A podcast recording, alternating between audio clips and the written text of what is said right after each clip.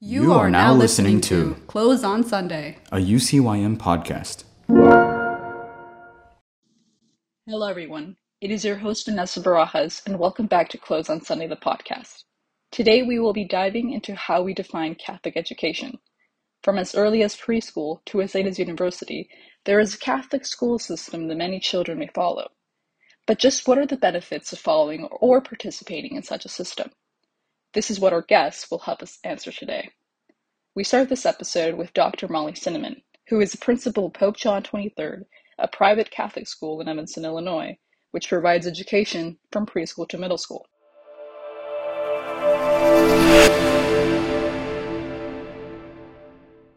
Okay, so uh, today I'm interviewing Dr. Molly Cinnamon, uh, school principal of Pope, uh, Pope John 23rd, uh, to learn about what it's like to be a principal at a Catholic school and uh, more specifically what Catholic schooling entails and requires.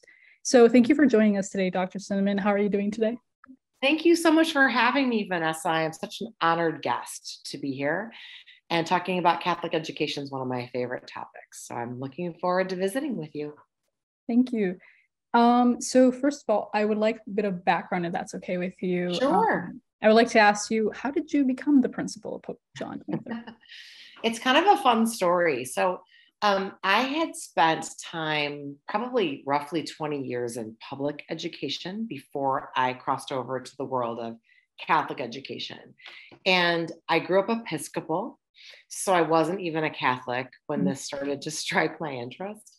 And I remember very clearly being, um, I was a professor at National Louis University, and I was teaching aspiring school leaders. And so it's a room full of teachers who want to be principals, right? And one of the women in my class um, is a Catholic school principal, and she had just taken over this tremendous role. And she was assigned to me as almost like a I guess I could say, like doing her internship, for lack of a better word, with me.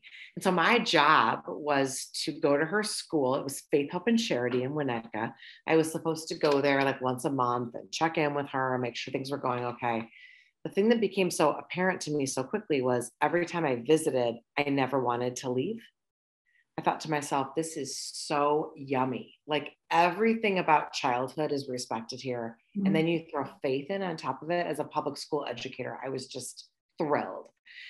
So I'd walk in, and of course, with all of this background in public ed, I would see all of these crosses on the walls, and I was like, wow, this is like really unique because I don't know that, right, as an educator. What I came quickly to learn is what a beautiful gift it is to offer your children the gift of Catholic education. First of all, it's a huge commitment on the behalf of, of a family, right? So it's it's financial, certainly, it's emotional, it's spiritual, it's academic, it's all of those things. And then the other piece that goes with that is that, you know, it's something that I think uh, a family grows up with faith, or some families don't. And what we're doing is we're realizing as Catholic schools in 2022 is that we need to make room at the table for all of it, especially since COVID. So we really try to welcome and and um, greet everybody. We call it the spirit of encuentro at our door with um, meeting folks where they are mm-hmm. and accompanying them on their journey, whether they are longtime Catholics or whether they are kind of seeking shelter in the storm right now because the world's on fire, right? Mm-hmm. So when they choose us, we really do meet them where they are. We walk alongside them on their family's journey and education. And Pope John really prides itself on that. Um, I became the principal kind of in a strange way. So I was at a, um, I was at Faith, Hope, and Charity as their music teacher and kind of as a dean slash AP because I wasn't yet Catholic. And during my time there, I was there five years and I did things like teach music, go on the eighth grade Washington trip. Um, I was the director of the eighth grade play, which was my favorite. Um, and I was Episcopal. So I believe all the things Catholics believe, but I, I hadn't been, and I've been confirmed as Episcopal and also um, baptized and all of that. So um, I remember meeting with the pastor and saying, you know, I'm up there on the altar every week for school mass mm-hmm. as the music teacher and I'm not able to partake of the sacrament. And I would really like to model that for my students. And I believe in it so deeply. So, is there any way that I can become a Catholic in my mm-hmm. 40s? And he was great, Father Marty. He's just the best. And he said, You know what? You've been baptized, you've received communion as, a, as an Episcopal. We're going to have to do kind of a creative, you know, like development, spiritual development for you to do this. And I remember receiving the sacrament of confirmation in the Catholic Church at Easter Vigil during my time at Faith, Hope, and Charity. And it was so significant to me because both of my children came my mom, my husband, and I made that commitment before the church and before God and my family as an adult, which was kind of cool. And no one becomes a Catholic in their 40s, and I did. So I was really proud of that. Um, and then I was wandering through NCEA, which is a national Catholic educators event. It's a it's a um, conference every year. It was held in Chicago that year. It's a couple of years ago, I think uh, four years ago now. And I was walking down the like thoroughfare in the middle of the conference center, and I ran into an old friend that I taught with in the public schools, who was now a principal in the Catholic schools. And he said, "Molly, I think it's time and I said, mm-hmm. time for what? I was checking my watch. Like, what's the time for? And he said, I need you to get back into the principal life. And I was like, mm, I've done that in the public schools and now I'm teaching in a Catholic school. I love it. I'm kind of leading there too. And he said, No, we need you. And the school's Pope John, and it's right there in Evanston. And I have to be really honest with you. I live, Vanessa, I live in Evanston. And I was mm-hmm. like, Pope, where's Pope John? Like, I don't know what you're talking about.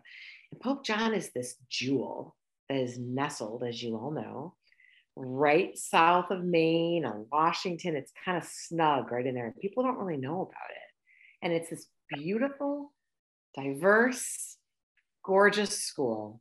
And I remember thinking to myself, um, I'm gonna look into this. He said, just just call them. The principal's retiring. And as a principal to principal, I can say, when somebody's retiring, that's a happy, normal move. It's not like someone who's had it and is getting out of there. So Gail Hulse had come off of the bench from retirement. She'd been there four years. She'd led magnificently, looking to retire. And I called, I sent in my resume. That was on a Tuesday. On Sunday, I interviewed with the school board and was offered the job on my way home from the interview. I remember walking out of the interview and thinking, man, that it was a two hour interview at the school board president's home at his dining room table, Chris Adams, still a really good friend. And I remember thinking to myself, I really hope that these people find the right person because they're awesome and their school sounds awesome. Like I wasn't even thinking it was a possibility for me. And I was in my car driving to meet a friend in from out of town for brunch. I was so late. And I called and I said, Will, I'm coming, you know.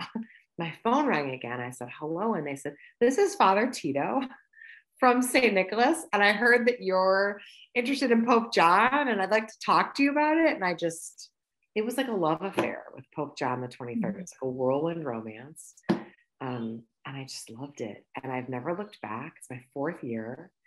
And I will never not be in Catholic education, and I will never not work in a place of authentic diversity um, because of my experiences. So that's kind of how I got there. Thank you. Um, so you advocate obviously a lot for private um, Catholic schools and why they're so important. Um, and I think I've, I've also heard you uh, in other interviews talk about the opportunities that children can have in Catholic schools. So what are some of these examples that you can give us for different opportunities? Great question. So we enjoy two partnerships that are really strong with two Catholic universities. One is Notre Dame and one is DePaul University. And a fun fact, I didn't know this until I started being an adjunct faculty for DePaul, but um, DePaul is the largest Catholic university in the world. So it's a it's right here in Chicago. So it's like a no-brainer. And they're just brilliant at a lot of things, but they're super extra brilliant at their equity work with empathy, compassion, and belonging, um, which is a commitment Pope John makes to every family and every faculty member.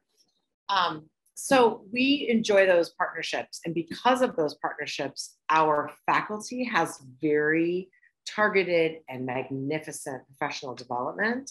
So that's great for teachers. And our children and families are afforded great opportunities because of our partnership with Notre Dame and uh, DePaul. For example, through Notre Dame, we enjoy three partnerships. One of them is called LEI, it's the Latino Enrollment Institute. And my marketer, Denise Deloya, and I go there every summer and we learn about specific, authentic, targeted enrollment of our Latinx community. So Pope, uh, Pope John loves having two parish sites, two worship sites of St. Mary's and St. Nicholas in our unified parishes. But St. Nicholas in particular, right here on campus, has a beautiful Latinx population. And we have noticed over the span of several years that for a lot of reasons, and of course, COVID plays into this too, families weren't choosing Pope John, who attended St. Nicholas, who identified as Latinx families. And we thought to ourselves, this is really strange. Like, why? Why is this happening? So, going to this conference, LEI at Notre Dame, has taught us that there are really authentic ways to engage the Latino community. And what's been really cool is, like, for example, the other program we enjoy from Notre Dame is called ECLIP, which is the Early Childhood Language Intensive. It used to be preschool. Now it is program because it has been so successful last year that this year we're rolling it up from pre K 3 to pre K 4 and including kindergarten, which means every child in the early childhood program at Pope John is taught 30 minutes a day of a core subject in Spanish. And that is led by two teachers, um, Veronica Millan, Mrs. Millan, and also Mrs. Sarah Varela, who is, they're both native speakers. They've been at Pope John for a while. They're preschool teacher assistants, but in this role, they are elevated to that of lead teacher with their training and professional development. And they teach our kids and our children in the grades three, four, and five, or ages, I should say, three, four, and five are speaking, um, praying, and singing in Spanish at times, in my opinion, more comfortably than they are in English because they've had so much of it, which has been really powerful. Um, the other thing I would say is through the Latino Enrollment Institute that I mentioned earlier at Notre Dame, we've also learned really authentic ways like having a madrinas um, group of mamas who are moms and parents in the Latinx community who are part of our school, who are part of St. Nicholas or even St. Mary's, who have um, joined our team in a way to authentically welcome, celebrate, and honor the culture and traditions and language of the Latinx population. For example, there's that night every year where families, all who are interested in benefiting from our scholarship program, have to log on at the same time every you know every year like it's by the minute and if you miss that login you don't get these opportunities. And so we were saying to ourselves, my goodness, like I'm a mother of college kids. I've done that FAFSA every year in my native language, and it's a challenge. So imagine having to do it in a language that is not your own when it's your finances and all of these things. So we have figured out a way to have our Latinx madrinas greet families that night. We tried to do it last year, but with the surge in January, we had to cancel it. We're looking to do it again this year in January as part of our Catholic Schools Week. It's an open house where these family members who are madrinas will welcome families who identify as Latinx to actually speak Spanish with them and help them navigate this login system for these scholarships. Because if you don't if it's not presented to you in a language that's comfortable for you and you're trying to do all of this very time sensitive and financially sensitive information, it's hard.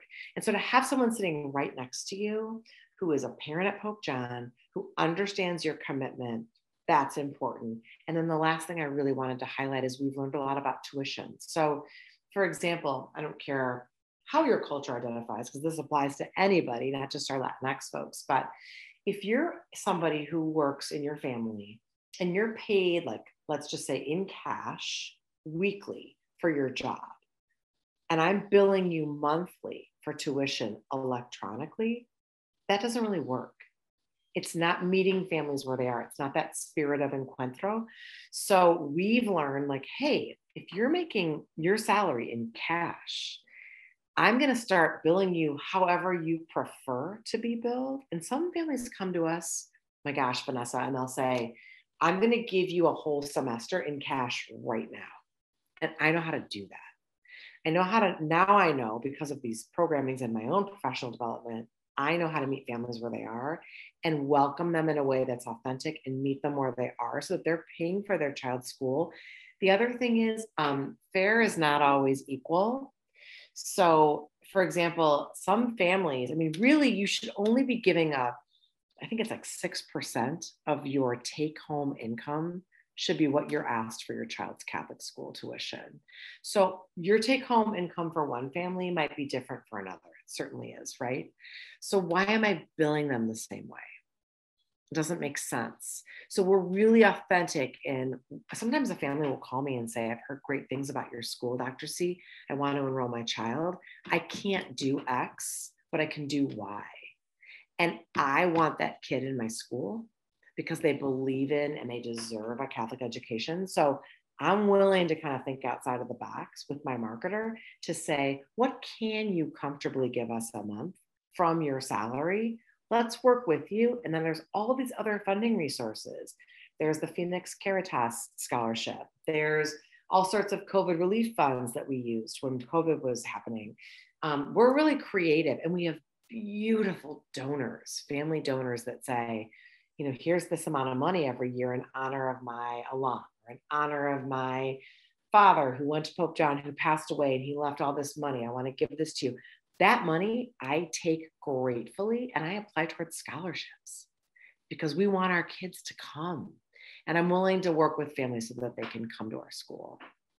Uh, Dr. Cinnamon, I think also in a different interview, uh, you were talking about how Pope John 23rd all, also kind of prepares uh, children to talk about difficult topics with uh, racial injustice. Um, what are some opportunities that children have in your school to learn about those things?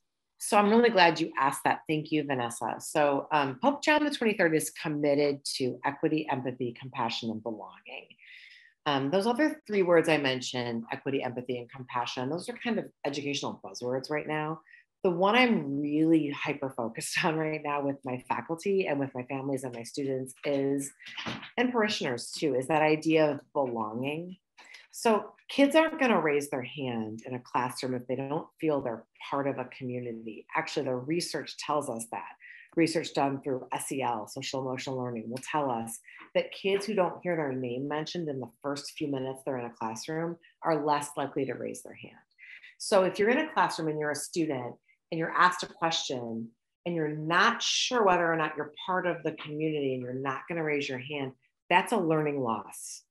We need learning opportunities. So we want to make sure everyone feels seen and valued and loved every single day. The difficult communication and conversation part comes in when kids, and they are children, right? So it's our job to teach them. And oftentimes, children that make decisions about how they speak or how they interact with someone different than themselves or how they identify, that comes just because they're children. So we take advantage of those opportunities. And I have one that happened today. That's a very ripe moment that's fresh in my brain. There's many of them. But I had a student sitting at the lunch table, a middle school student. This is kind of a horror story, but I think it speaks to the work we're doing.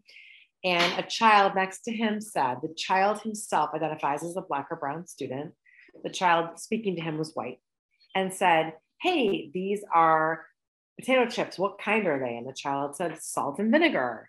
And from that, they said, Well, salt and vin, trying to get that child to say the atrocious N word term that's when my day stops. Everything stops. And that becomes my top priority. So I sat on the playground when I heard this story from a student. And the first thing we did was pull the kids together. We sat on the playground and we unpacked it. And I explained very clearly that that word is hate speech. It isn't tolerated and it's hurtful. And the next thing I did was email the parents and just say, not accusatory, not specific kids called out. In your classroom, this issue came up it is hate speech, it is um, racist, and we don't tolerate it at our school.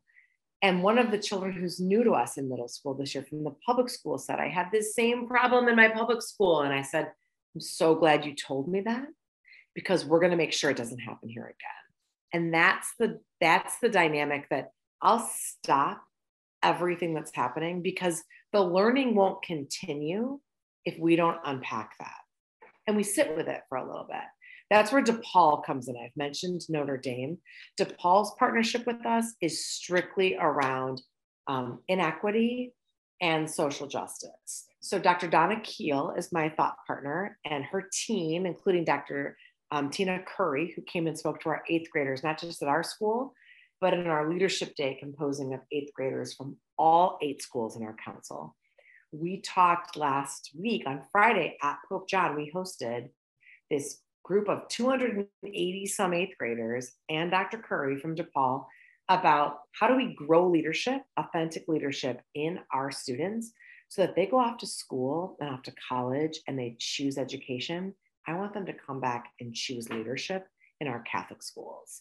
I got to grow the next generation of Dr. Cinnamons and Dr. Currys because and, Doc, and Mr. James, I got to grow those folks so that they'll come back into the fold and lead our schools. And what's really important as a white woman that I sit with every single day I have to surround myself with a team of people of color. So Mr. James and I are like this because whenever I have an issue that bubbles up with my students of color, I want him next to me because this isn't my lens, it's his. And he's an expert, and the kids have his respect and he has theirs. So hey, they have mine as well. But hearing this tough conversation from somebody who looks like them, that's the win. Because I'm just another white person telling them, oh, it's fine. It's not fine. It's not going to be fine until we fix it. And we have a long way to go. But Pope John, over the last three years, ever since George Floyd was murdered, frankly, we have made our efforts centered around equity, empathy, inclusion, compassion, social justice, and belonging. And I do that work not by myself. I have a team of professionals around me, and my staff is magnificent. And we we sit with these hard topics because our kids are counting on us. So I won't let a conversation like that. Oh, that's uncomfortable. I don't you know, when I grew up, I'm 52, so I'm kind of old. But when I grew up, I was told like those conversations aren't polite. Religion, money, race, you don't talk about those things. It's uncomfortable for people. And not at Pope John. If I hear a kid talking about stuff like this because I know they're wrestling with it, let's talk about it. Let's unpack it. Let's live with it because otherwise they're just going to go about their day thinking it's fine. And it's not fine and it makes someone else feel unseen, unrecognized, uncared about. And Pope John won't have that. So we looked at our experts at DePaul, um, Dr. Keel, Dr. Curry, their team, and I'm honored to be a part of that team as an adjunct professor. So I'm really kind of in both worlds right now, and I want to be part of also growing the next generation of teachers and teacher leaders and administrators who will do this work because our kids deserve it and they're counting on us. That's awesome. Uh, Dr. Cinnamon, you, you mentioned something very important here about growing the next generation. And so my question would be, how does Pope John 23rd ensure that children are applying their faith and their abilities and their talents even after graduating? We need to make it easier to come to church and not harder. So exclusivity is not going to work. You know, you can't be this and be a Catholic is not going to work. It has to be you're welcome to come however you show up and we'll learn from you and you'll learn from us. And if you don't feel like crossing yourself today, that's okay. I'm not going to grade you on that. If you don't feel like taking communion today, but you're going to sit quietly and respectfully in your pew and kind of take it all in, I tell my non Catholic students take a moment to practice some gratitude. You don't have to pray, but think about something in your life that means something to you that you're glad is part of your life. Maybe it's mom, dad, baseball coach, your dog, Taco Tuesday, whatever it is. I mean, we all have things that we love, right? That are part of our daily life. Um, I love my Starbucks. My morning coffee means everything to me. I'm grateful to God that I have the means to purchase a cup of coffee every morning on my way to work. It helps me start my day on a positive foot. That's something I'm grateful for. It sounds silly, but if you can start there, you can meet anybody where they are and just make them feel welcome, I think. Thank you, Dr. Cinnamon. Uh, those were uh, my main questions that I had for you today. Sure, Thank you so much for your time.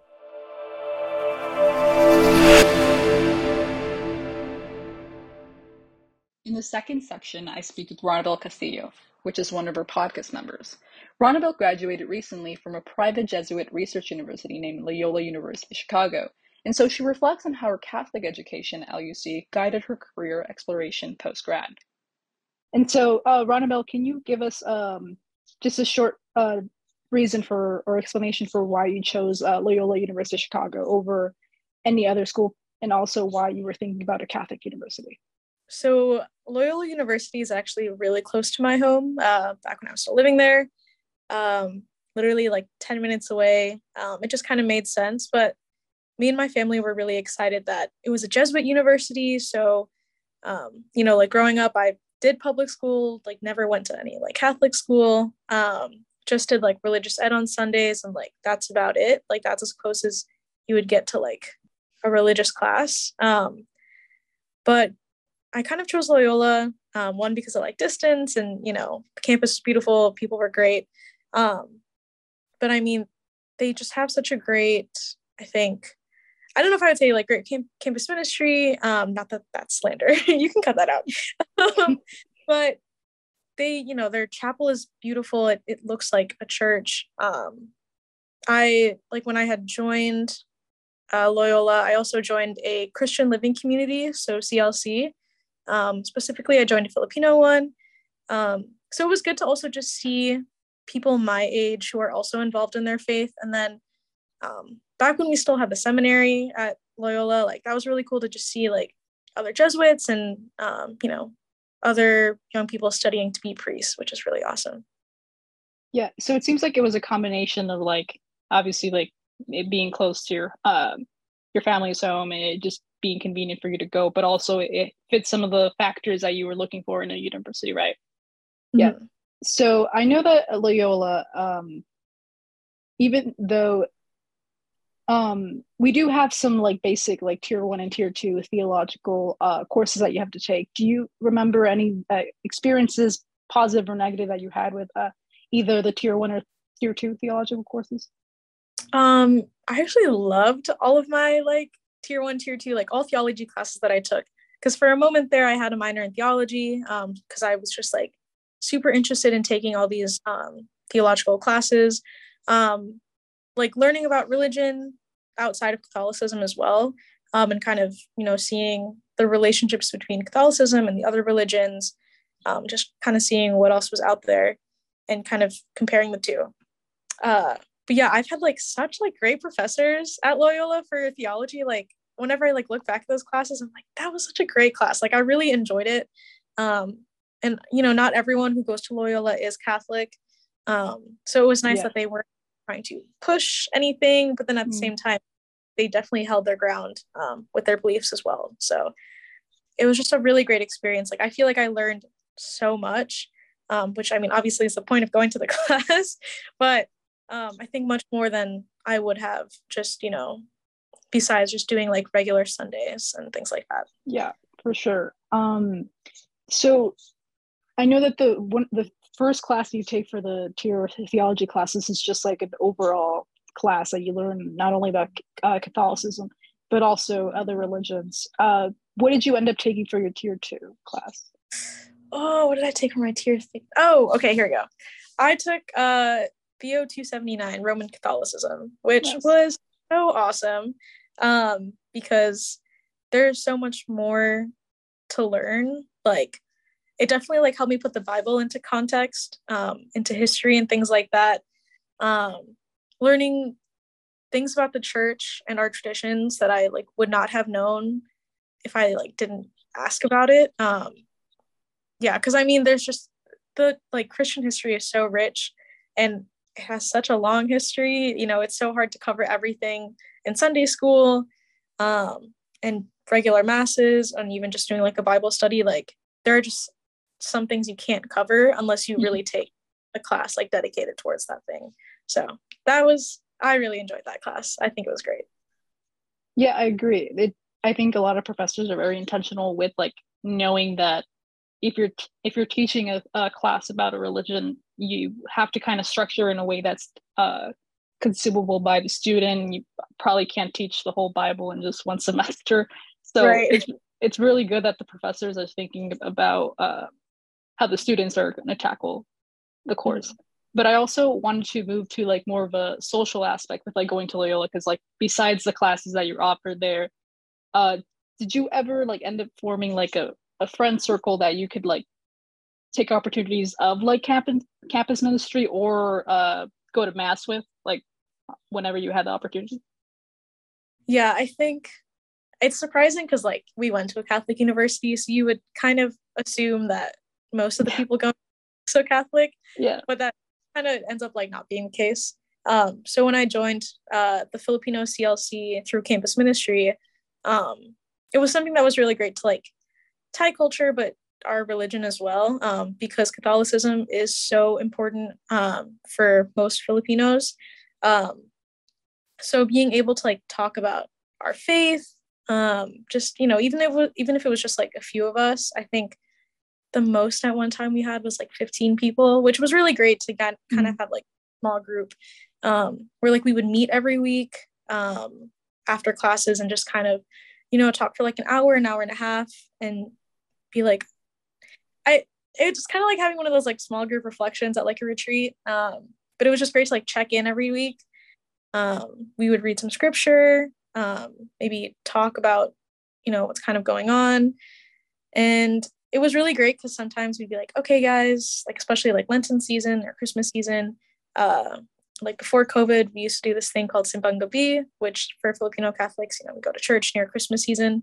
Um, so planning these things together and being like, hey, like I'm planning on going on this mass. Would anyone like to join? Um, having things like that was really nice to just have that little community because it's actually not that big, um, even though you go to a Catholic university. So, yeah. Yeah did you ever have like difficulties like because i know not all catholics want to go to mass they they might still be catholic but it just doesn't resonate with them have you ever had a, a conversation with like maybe one of your friends and and they had to explain to you like hey i, I don't want to go to mass with you just because like i don't. That's not something i do often. Um surprisingly i haven't really had that where like they were catholic and they didn't really want to go to mass like for a reason other than like i simply can't make it for right. you know um but yeah usually when i would offer or like if i was offered it was like we would all go. Um but within the clc it's like not strictly catholic. So you have some people who are christian um like a different denomination. So you know kind of made sense that they wouldn't want to go to mass. So i'm like totally respect that. Um, but yeah, I I never ran into that, but I have ran into like like a few moments where I don't know because it's not super Catholic, and there's some people who like maybe their families are Catholic, but then you know as you get older, you kind of move away from the church and things like that. Uh, where they're just kind of like, why are you still going to mass? Or like, mm. I don't know, a, a lot of like doubting questions um, which you know I, I kind of understand but at the same time it's like this is what i believe in and yeah. sometimes it's hard to like hold your ground but you have to would you say that during your time because you went to loyola and because it happened to be during your early 20s which is like a wrestling time with like you start sometimes questioning things or just reinforcing your beliefs or the opposite goes do you think that this was the time for you to because it sounds like what happened with you is that you had a positive experience going to loyola and and that experience helped your faith grow even more. Would you say that's correct? Yeah definitely. And i think too like i think those religion classes definitely helped um, to have professors who um, were still respectful of you know people who are you know still questioning or who not? Who are just like taking the class because it's a core class and you have to. Sorry someone's printing. There's a concert right. in my office. Um should i wait? I'm gonna wait real quick. Yeah of course. Let's do it. Yeah. I think the religious classes like really helped me like learn more. And I mean, personally, for me, it's kind of like it, there was some time where I was really grappling, like, you know, with Catholicism and my faith and things like that, just because I was kind of like, well, I don't really know much. And if if I'm not if I don't know much, then like why am I, you know, here? So being able to like hear from these professors and other people through campus ministry and just learning um, I think really solidified my faith, which was awesome. Because I, I, don't think I would have gotten that at you know a different university that wasn't um, rooted in its Catholic beliefs. And all, now that you're working in something that, that's related to your faith, do you think that it was also especially important that you went to Loyola to kind of solidify your feelings and uh, with your faith? Definitely, yeah. I mean, I feel like if I I didn't go to a Catholic university, um, I I don't think I would have ended up you know working in the church and feeling solid in my faith. Right. Um, and now that I'm in this position, I'm kind of like, huh, I kind of want to, you know, want to learn more. You know, there's, it's never ending because there is so much to learn, and it, it's really, I've only had 22 years of life, and I feel like, you know, Catholicism has been around for so long, and it's yeah. something you can digest within just 22 years. So yeah, yeah, and it's going to continue to like come back to you, especially with your job. Going to have more uh, more new experiences rather than just like the maybe traditional academic experience you had in a classroom just learning basic facts. Here you're actually interacting with people maybe uh, some people that have different styles and being a catholic. A final question that i have is like what would you advise a student that is like looking at different schools? Maybe they're not catholic but they're thinking about loyola being uh, where they want to go. Do, would you advise them to go even if they're not catholic?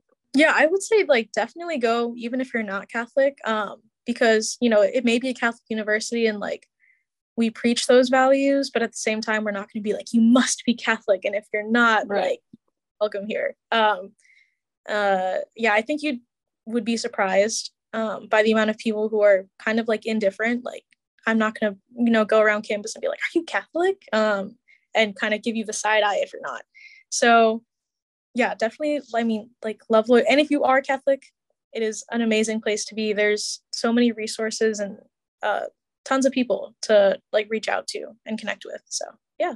Thank you. I I agree. I think that um, Loyola might surprise a lot of people because there might be a weird connotation with like, oh, it's a Catholic university. There's certain things maybe they're not as cool as like the non-religious universities that you go to, but like I think that so far Loyola has surprised me a lot with like how accepting it is, welcoming of different religions, and it's not always, um, especially in the tier one classes when you kind of feel like maybe the professor is focusing more Catholic- Catholicism rather than like the other faiths because you you gotta you have to know about everything else rather than just like your own native faith.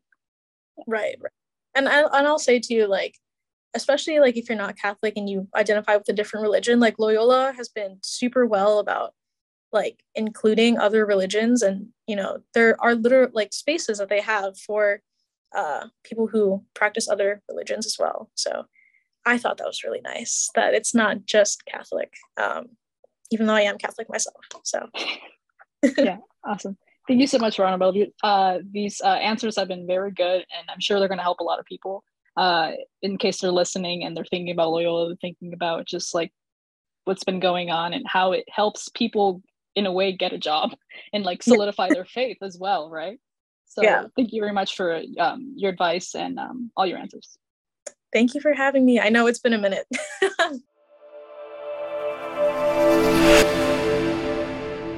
Hi guys, so here in this section we're going to be talking to Joel now who also is going to uh, Loyola University of Chicago. And so we want to get his opinions, his experiences, uh, and also like his reasons for why he chose this university over other universities. So Joel, could you give us like a brief, uh, quick explanation of like why you chose uh, LUC over like any other college, or uh, what was your process like senior year in high school? Uh, for sure. Um, so actually, I went to a Catholic high school. They gave me a little bit more of a scholarship, and uh, I visited Loyola and DePaul, and I just liked both of them. Uh, I think I visited. I don't know if I visited Northwestern.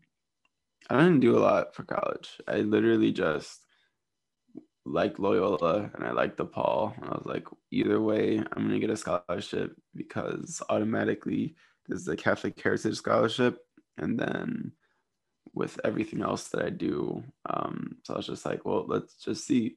So I applied to both, got into both. They both offered me the same amount of money. So I was just like, mm, I just chose Loyola because it looked nicer. No, that's understandable. There's like some uh, financial reasons for it, why you went. Um, so part of like Loyola, what makes it special, and part of it like being because if it's a Catholic university, right, you are required to take two uh, theological classes. One in uh, that's like the first tier, and then the second tier. Um, so have you completed those? Like, and if so, can you like tell me like what your experience, like positive or negative, like a brief experience about those classes? Uh, yeah, I took Theo 100. I think it's just a baseline theology class, nothing crazy. And then I took for tier two, I took theology through time. I don't, I forgot the name of the professor, but he was cool. He was one of the coolest professors ever. He let me turn in a paper late, and when I got mm. it in, uh, he just gave me an A because I wrote 14 pages. Those only nice. pages. So I did like a crazy amount of research for that class for that last paper. I went ham. I'm still very, very proud of that work. And he read it and he was just like, Yeah, that's cool. That's that's that's just a you, that's great. That's great. So I was like, that's what's up. For the life of me, I cannot remember his name whatsoever. I might have a syllabus somewhere. Um yeah, it was dope. Um theology. I, I think my freshman year, uh, we didn't touch on anything too crazy until we got to like liberation theology at the end. And I was like, yo, this is yeah. sick.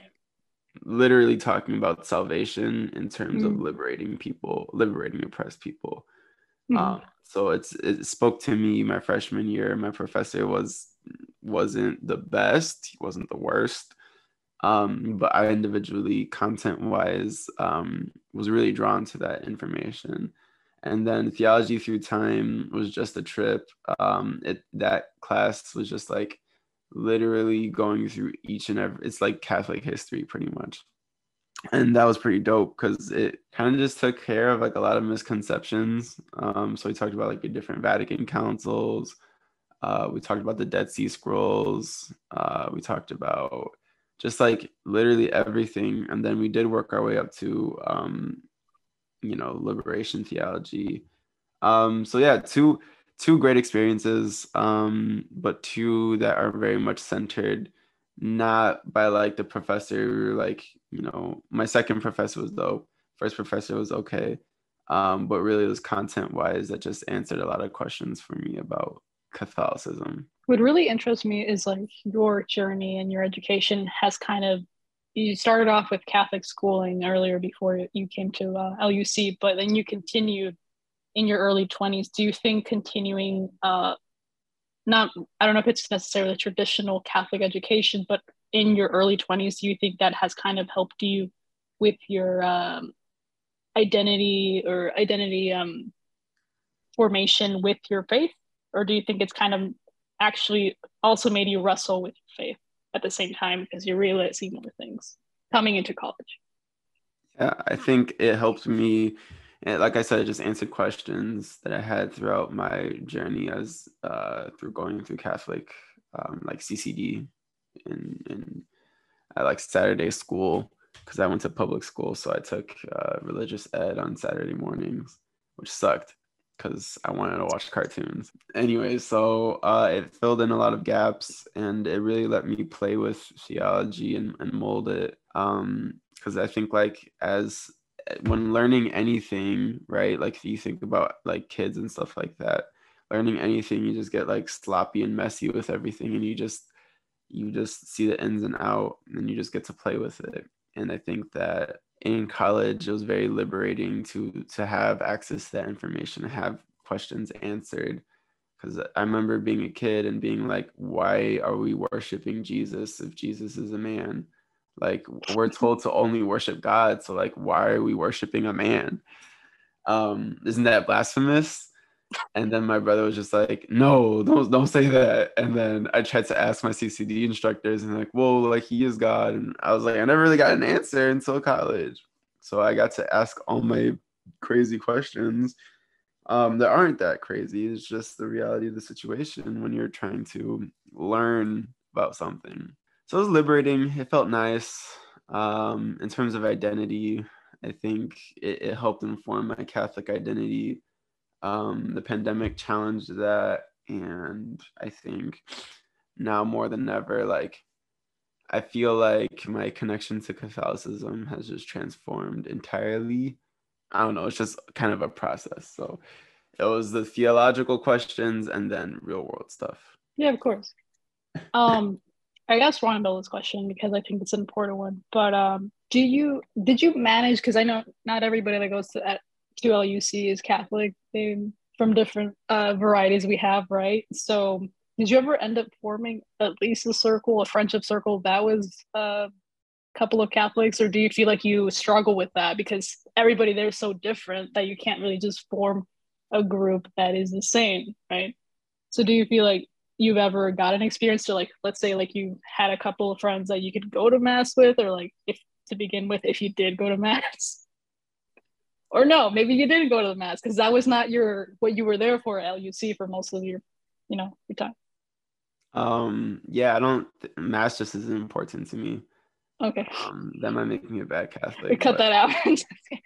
if if I do go to mass, I'll go by myself. But mm. um, yeah, it's not that important to me. It's not something that I'm gonna be like, oh, what's up, all my homies, let's go to mass. Um, no, for me, it's a much more reflective thing. And if I do go, mm. then I just choose to participate um, kind of silently and independently as an observer rather than just like an evangelical, um, which has its own place, right? Because you know, building community, strengthening bonds, that that's huge.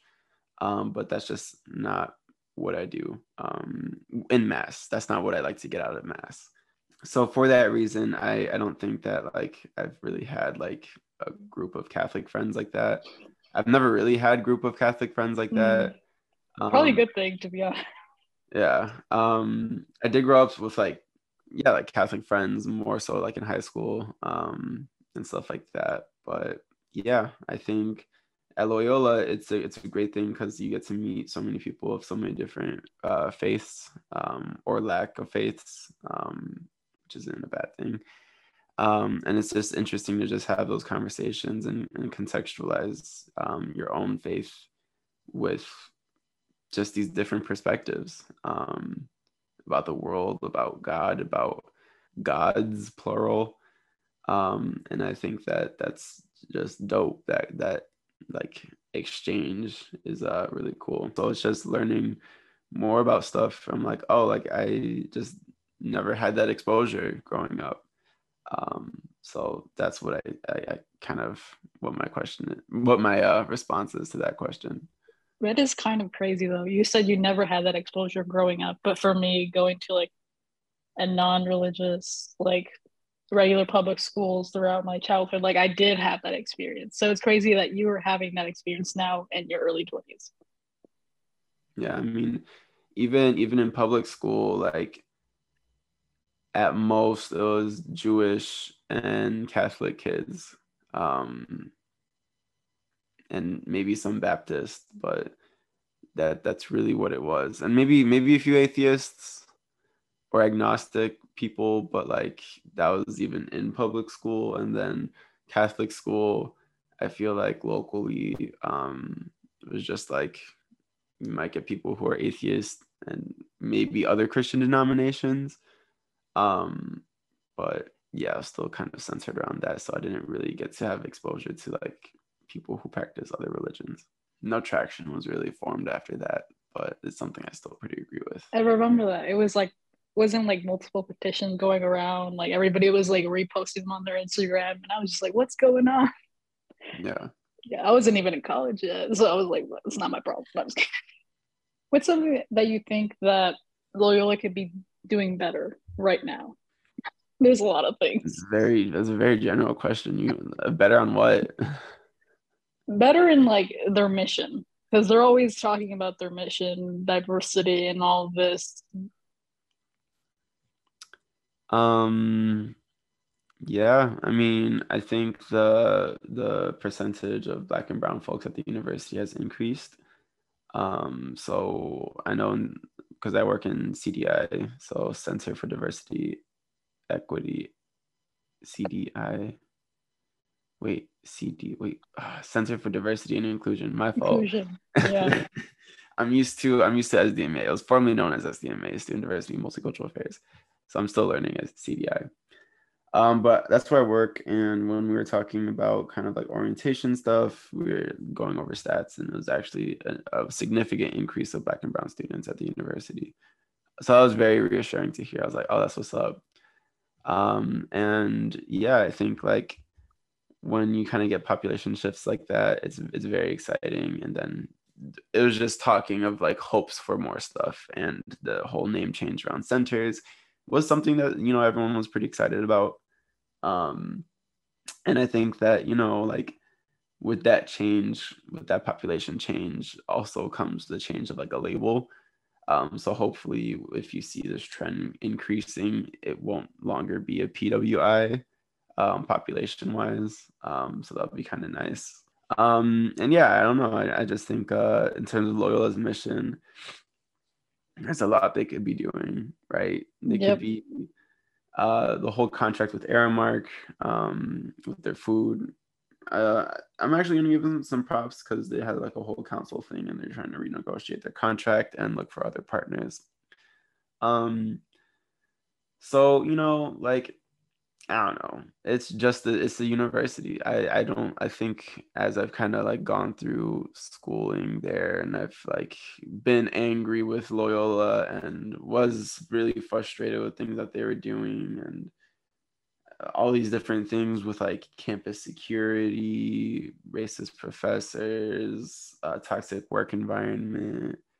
Um, even former President Jo Ann Rooney, who I think is still I don't know what's happening there um, but former President Jo Ann Rooney, because uh, she declared her retirement. I don't know if she's out of her position just yet. Um, but there's just all these things that, like, you know, again, is, are, are things that I kind of like took in arms and was like, hey, like this this sucks. And I know captured and captivated a lot of anger um, from students um, in terms of response. I think that like a lot of things happening at Loyola are just reflexive of like things that are happening on a much larger scale with universities in general. Mm-hmm. Um, and so you have kind of like insane inflation with tuition, you have lack of support for students, you have um, just like money being poured into like even Loyola's stock portfolio, like they invest so much into the fossil fuel industry. And then on top of that, they're the highest realtor in Rogers Park and have contributed to gentrification. So like you, you see this, but then it's also like not even that surprising because most universities, most private universities do that. Um, and so you kind of just trace everything and it's just a much larger systemic problem. Um, so even though it, it is fair to get mad at Loyola, and we have seen some significant change, um, like I stated with like Jo Ann Rooney resigning, which is a win, but w- a weird win because uh, we're gonna get someone else in a president uh, role, and then that's just gonna be a whole other thing. Uh, and then the whole thing with Aramark is a win, I would say. Uh, and then the population of Black and Brown students increasing at the university is also a win um, but at the same time like acknowledging that we've had those wins but that there's still much much larger systemic things at play uh, i think is just interesting to know um, so that's a long-winded answer to your question what i think loyola could be doing better. Um, a lot of probably things. just supporting their students and supporting their local community. I think there's just like in terms of talking about funneling resources i think that they're funneling a lot of uh, and even profiting off of like fossil fuel industries with their portfolios and stuff like that. That could be money reallocated. That could be money put into investing in black and brown businesses, in eco-friendly businesses, and much of a larger and more diverse stock portfolio. And then even when it comes to you know them being the largest um, realtor in Rogers Park and contributing to gentrification, um, that I would like to see some like, you know, maybe potentially some local demonopolizing efforts to kind of break that up because I was even looking for an apartment. And in that process you have entire entire like buildings that were existing there for like years and years and years and years with proper maintenance and stuff like that. And then as soon as Loyola bought them out there were staff shortages And so then you saw people having broken pipes, having things that don't work and need attention. And it took them months to even hear a reply. And so, you know, that comes with just budget cuts and trying to run a much larger business and trying to just seek profit. Um, and I, I think that if that was just cut up, that would be nice too. Um, so yes, that's a very deep question. That's a very that's a very generalized question. I tried to give you a solid answer, but the, the honest answer is that there's a lot. Yes, I agree. How do you feel about the hyper uh, advertisement of or advertising of uh, Loyola University Chicago to like high school seniors? Because like, not about you, but like when I was a high school senior, no other college was as advertised as much as like Loyola, and like they really want um, recent graduates of high school to come to Loyola because they advertise it as with this label like we're Catholic, we're welcoming, we're diverse. But like, how do you feel about that? Obviously, it isn't genuine from what you just said. Do you think there should obviously be a shift in that, in like honesty in our pamphlets and just, you know? Yeah, I'd, I'd say maybe I'd push back a little bit on kind of like the dishonesty aspect of it um, just because even though there are problems with it um, there's what they're advertising is technically true. Like they're not breaking any laws. Um, and right you know like there's the whole thing of like oh is it legal or is it moral? Just because something is legal doesn't mean it's necessarily moral. Mm-hmm. um, i think when it comes to loyola and kind of their advertising that's just like what schools do in general. Um, that's what i grew up super close to DePaul University, and so they bombed us with ads and pamphlets and everything. And then the more you drive around the city, the more you'll see these weird, like it's the most disgusting UIC yeah logo. It's like Discover, but there's like is thing, and it's just like, what does this say? It's so stupid. and they'll be like innovate. I I hate the marketing team over at UIC. that that's I that is my hot take. I was gonna say I don't even know what like what their strategy is. This is just like plaster a logo on a bus and then high school people are going to come. yeah, it, it's so, it, I do not like UIC's strategy, but you know what? They're one of the cheaper universities in the Chicagoland area. So shout out to them. And still think, incredibly prestigious. Sorry, go ahead. I was going to say, we keep on cutting each other off. I was going to say, in reality, at the end of the day, what is most attractive about a Loyola is for me at least when I was applying was the financial help. And I think they should lead with that. Like we you are allowed to come here. You can come here. Like realistically, you'll be able to financially be safe here. For some students, that's yeah. um they still I mean they still like increase tuition every single year. So yeah. That's that is relative depending on people's individual packages, um, financial sure. packages. Um, but yeah I, I think like we're talking about like the marketing tactics of just like that's just the industry. That's that's what colleges are going to be doing. Um but i think you have like the joke that like um like the people of color paparazzi who just like are on campus trying to take every picture of like any person of color they could see and, and then put it on their website. Um that's pretty true I've like opened up I've opened up the uh like Sakai, which is like our, our grading assignment turn-in system. And then I'll just see like friends of mine and like a professor I had once, and they just plastered on there. I was like, ooh. And so it's like a game. It's like, where's Waldo? And so we just oh kind of like joke about it because, you know, Loyola is gonna try and market who they got. They're like, well, look, we're diverse. Oh, it's great. It's great. Yeah, um, yeah, it's gonna be fine." Um, so you know they try to market it, and that's just like that is what it is. It's just kind of like an industry standard, and I don't think that they're sharing anything that's like technically wrong or misleading, um, because like they do technically have CDI, they do technically have um, the BCC, they do technically have like my brother's keeper in these programs for students of color on campus. Mm-hmm. What I would really like for them to see is like if you're going to be marketing these organizations, these centers on campus, give them some more money so that they could do more and then reach out a little bit uh, more and just offer more support and aid uh, for their students. Um, so it's fine if you market it, just make sure that like you're actually taking care of it and fostering something there. Agreed.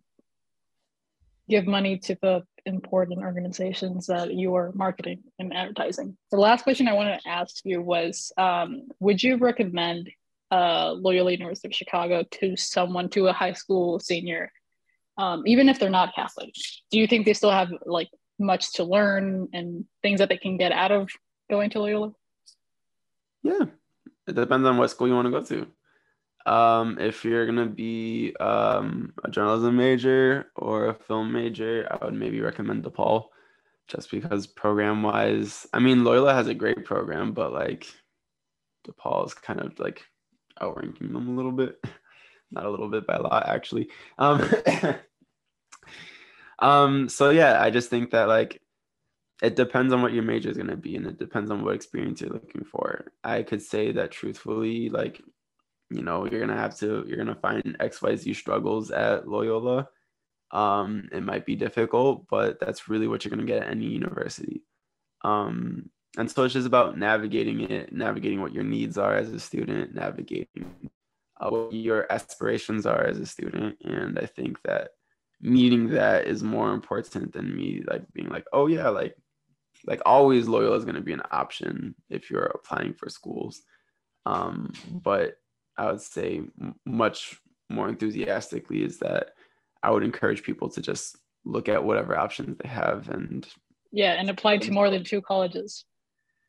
Or apply to two colleges. Do do what you need to do. True. Everybody has their own style and certainty that they will get in. Yeah, obviously. Thank you, Joelle. Those are really good answers. If you have reached this far, I appreciate you so very much on behalf of the Close on Sunday team.